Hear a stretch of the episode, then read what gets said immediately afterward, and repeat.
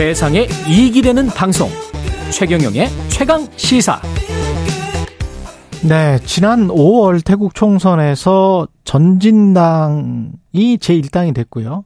그 전진당의 피타 대표가 의회 총리 선출 투표에서 과반을 얻지 못해서 총리 선출은 되지 않았습니다. 태국에서.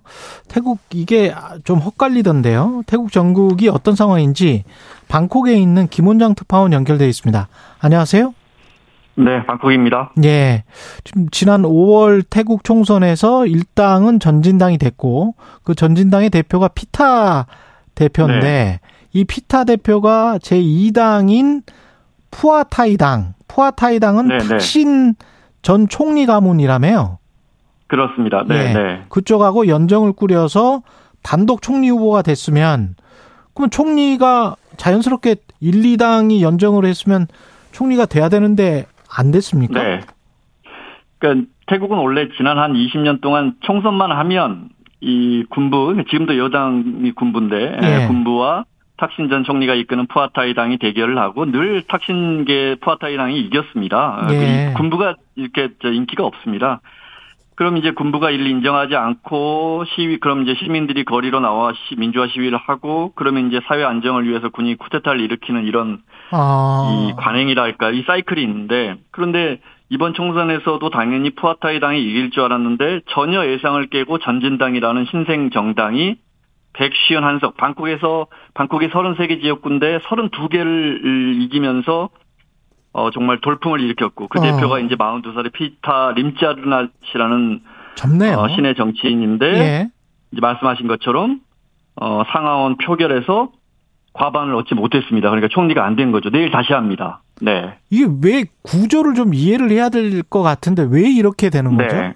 그러니까 예를 들어 여기 이제 하원 의원이 500명입니다. 500명을 이번에 새로 뽑았죠 국회의원을. 그런데 예. 그러면 이제 다른 내각제 국가라면 과반을 확보한 당의 후보가 총리가 되면 예. 간단한데 아니면 보통 과반 확보 못했으면 연정을 꾸리지 그렇죠. 않습니까? 그래서 과반을 만들잖아요. 그래서 예. 우리 연정 중에 누가 어, 총리 후보 해서 하자 이렇게 해서 뽑는데 근데 이제 태국 예, 군부 여당은 투표만 하면 지니까 2016년에 개헌을 해서 음. 상원 250명을 따로 뽑아놓고 군부가 지명해서 어, 이, 아, 250명은 군, 군부가 네. 지명해서 뽑은 사람들이에요?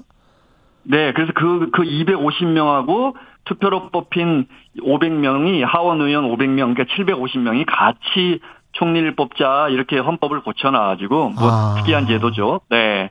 어, 여당 군부 여당은 상원 250표가 자동으로 따라붙으니까 하원에서 125석만 얻으면 과반이 되는데 야당은 375석을 얻어야 이상을 얻어야 과반이 되는 거예요. 그래서 어, 이제 총선에서 1당, 2당 한 푸어타이당까지 연정을 해서, 어, 총리 찬반 투표를 했는데, 324석, 그러니까 한 50석 정도가 부족해서 연정을 음. 했는데도 불구하고, 왜냐하면 상원 대부분이 역시나, 군부니까. 아, 군부편에서 기권을 하면서 과반 확보에 실패해서 총선은 이겼는데 총리가 되기 어려운 그런 상황이 된 겁니다. 그러니까 다시 한번 정리를 하면 상원은 군부가 지명을 한다는 게 이 사람들은 네. 선거를 치르지 않고 과거에 그렇습니다. 우리 뭐 통일주체 국민회의나 유정회처럼 간선으로 그냥 네네. 체육관에서 뽑는 것처럼 그렇게 뽑는다는 거잖아요.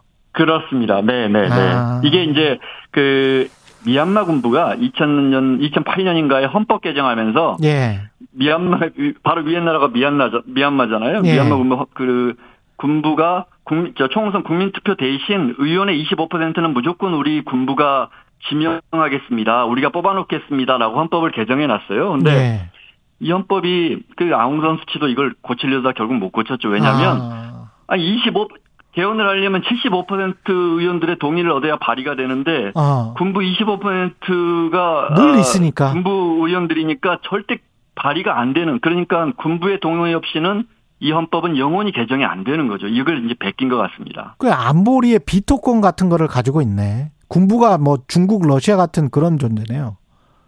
아, 네, 그렇게도 볼 수 있겠습니다. 예, 네, 네. 비토권을 가지고 있고 그러면은 군부가 원하는 어떤 정당이 다수당이 되거나 연정을 해야 어떤 그렇게 뽑혀야 허가를 네. 해주는 네. 그런 상황인 겁니까?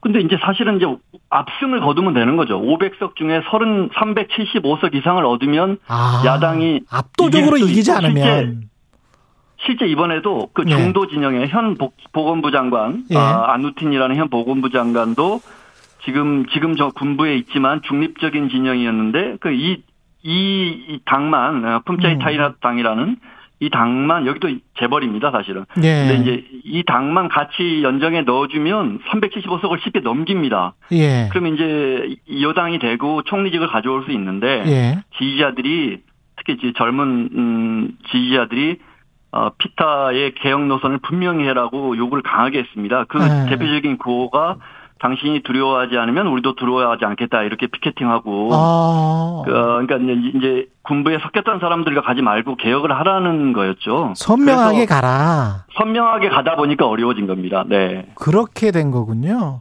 그, 네, 네. 그 피타 이, 이 피타 대표는 뭘 하겠다는 거예요? 어떤 개혁을 하겠다는 거예요? 그 이제 이제 마흔 두 살밖에 안 되고 예. 이제 하버드 대학을 나온 엘리트인데 음. 어, 여러 개혁 노선이 선명합니다. 그중에 이제 징병제도 폐지하고 그런데 군의 힘을 빼겠다는 거죠. 특히 어, 들어보셨겠지만 왕실 모독죄 아, 음. 레 마제스테라는 이제 왕실을 모독하면 어, 실제 잡, 잡아갑니다. 네, 징역 15년까지. 우리도 옛날에 있었던 그래. 국가원수 모독죄 뭐 이런 거네. 그렇죠? 근데, 예. 그런데 여기서는 이제 그 훨씬 셉니까? 실제 존재합니다. 아. 네. 네. 예. 제가 말씀드리기도 사실을 늘 이 기사를 쓸 때도 예. 제 스스로 조심스러운. 아, 그 정도로 네. 태국이 현재에서는 그걸 개정하겠다는 정말 영린을 건드린 거죠. 그랬더니 국민들이 표로 그 정말 화답을 해줬는데. 돌풍이 네. 그렇게 되면 이제 지금 입헌 군주제지만 그리고 이제 국왕의 힘이 강력한데 흔들릴 수 있는 거죠. 만약에 피타가 총리가 되면. 네. 근데 이제 피타가 총리가 되기 위해서는 그, 그 개혁 노선을 선명하게 해야 되는 게 아니고 일종의 기득권이라고 네. 보일 수 있는 중도 정당과 손을 잡으면 총리가 되고 네. 그렇지 않은 않았기 때문에 지금 총리가 못 되는 상황이다. 그렇습니다. 그렇습니다. 네. 지금 그렇구나. 이렇게 되니까 예. 내일 다시 투표를 하는데 가장 많이 언급되는 게 푸아타이당의 이제 탁신 탁신 전 총리가 총리를 했었고 매제가 총리를 했었고 탁신의 동생 익낙 아 익낙이 총리를 하다 셋 다 이제 탄핵이나 쿠데타로 어, 정부가 깨졌는데 어 이번에 이제 막내딸이 나왔단 말이죠. 막내딸이 푸아타이 당을 이끌다가 어, 다수당이 안 되고 이제 두 번째 당이 됐는데 예. 그 막내딸 페통탄이 피타와의 연정을 깨고 군부와 연정을 해버리는 거죠. 아. 이게 무슨 말이냐 싶겠지만 아주 쉽고 현실적인 방안입니다.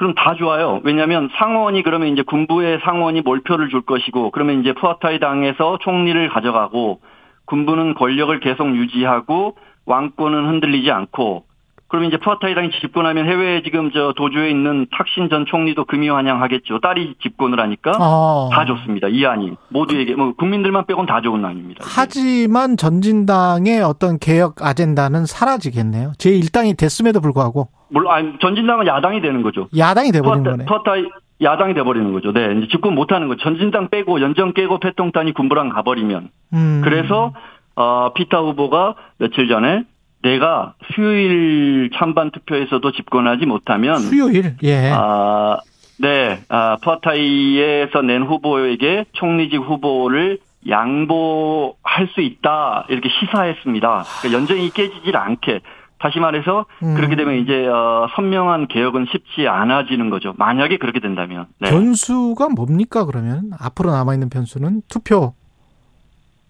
어, 만약에 이제 내일 투표를 합니다. 내일 예. 투표를 하는데, 어, 피타 후보가 될 가능성은, 음, 매우 낮습니다. 네. 맞습니까? 그렇게 되면, 에이. 예. 앞서 말씀드린 것처럼, 어, 패통탄에게, 에, 또는 푸아타이 당의 또 다른 제3의 후보에게, 이제 음. 소레타 타위신이라는 역시 예. 탁신의 친구인데, 아, 부동산 재벌입니다. 그 예. 사람에게 넘겨주면, 여기서는 이제 어 왕실 모독죄 개정 같은 이야기를 하지 않으니까 예. 그러면 이제 상원은 찬성표를 더 주겠죠. 50표 정도 더 받아서 음. 집권을 하면 그러면 피타도 연정과 함께 뭐 부총리를 하든지 다음 기회를 볼 수 있는 거죠. 그렇군요. 근데 푸아타이 네. 당이 원래 반군부 정당 아니었어요? 그렇습니다. 네, 아니 뭐, 말씀드린 것처럼 계속 군부에 의해 탄핵되거나 쫓겨났으니까 반군부 정당이지만 근데 그 동안에 계속 개혁 색깔이 약해졌고 아 네. 네. 그, 저, 패통탄에게 총선 전 기자들이 물어봤어요. 이런 예. 시나리오가 계속 나오는데 군부와 연정할 수 있느냐? 그렇지 않으면 답이 안 나오거든요. 상원 그 구조 때문에. 그랬더니 패통탄 이제 37살에 이제 탁신 전 총리의 딸인데, 아, 패통탄 총리 후보가, 아, 여기는 태국이다.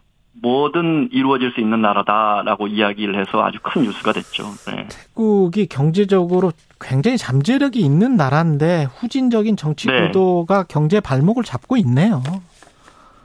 그렇습니다. 태국이 아시다시피 뭐 2000년대 초까지만 해도 동남아에서 제일 저 잘 나가는 경제 대국 이었는데요. 그렇죠. 일본 기업들이 태국에 거대한 자동차 클러스터 만들어서 음. 세계 열 번째 완성차 수출국이었습니다. 그런데 네. 지금 뭐 주변에 인도네시아 수출 저잘 되고 있죠. 베트남은 뭐 연 6%씩 성장을 하고 있고 그렇죠. 베트남이 2030년에 태국을 추월한다는 거 아니에요? 예. 20년 전에 베트남이 태국의 3분의 1이었거든요. 경제 규모가 GDP가. 음. 그러니까 어떤 이런 퇴행적인 정치 문화가 경제의 발목을 잡는 것 같습니다.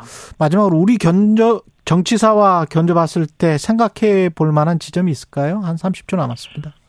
아, 태국은 뭐 우리하고는 뭐 경제나 아, 정치가 뭐 워낙 많이 뒤쳐져 음. 있거든요. 그런데 예. 이제 어, 여기 와서 보면 아 국민들이 이 제도를 어떻게 용인하나 이걸 왜 묵인하고 사나 했더니 그렇지. 총 총선 뚜껑을 열어보니까 국민들이 매우 분노하고 있었던 거죠. 그래서 그게 음. 민심으로 드러났는데 음. 그런데 태국의 현 정치 제도가 이 국민들의 민심을 받아줄 수 있는 그런 음, 틀 틀이 어, 안 틀이 되네요. 없는. 거네요. 그래서 정치 개혁은 네 정치 개혁은 당분간 좀 더 미뤄질 것 같습니다. 예. 김 원장 KBS 방콕 특파원이었습니다. 고맙습니다.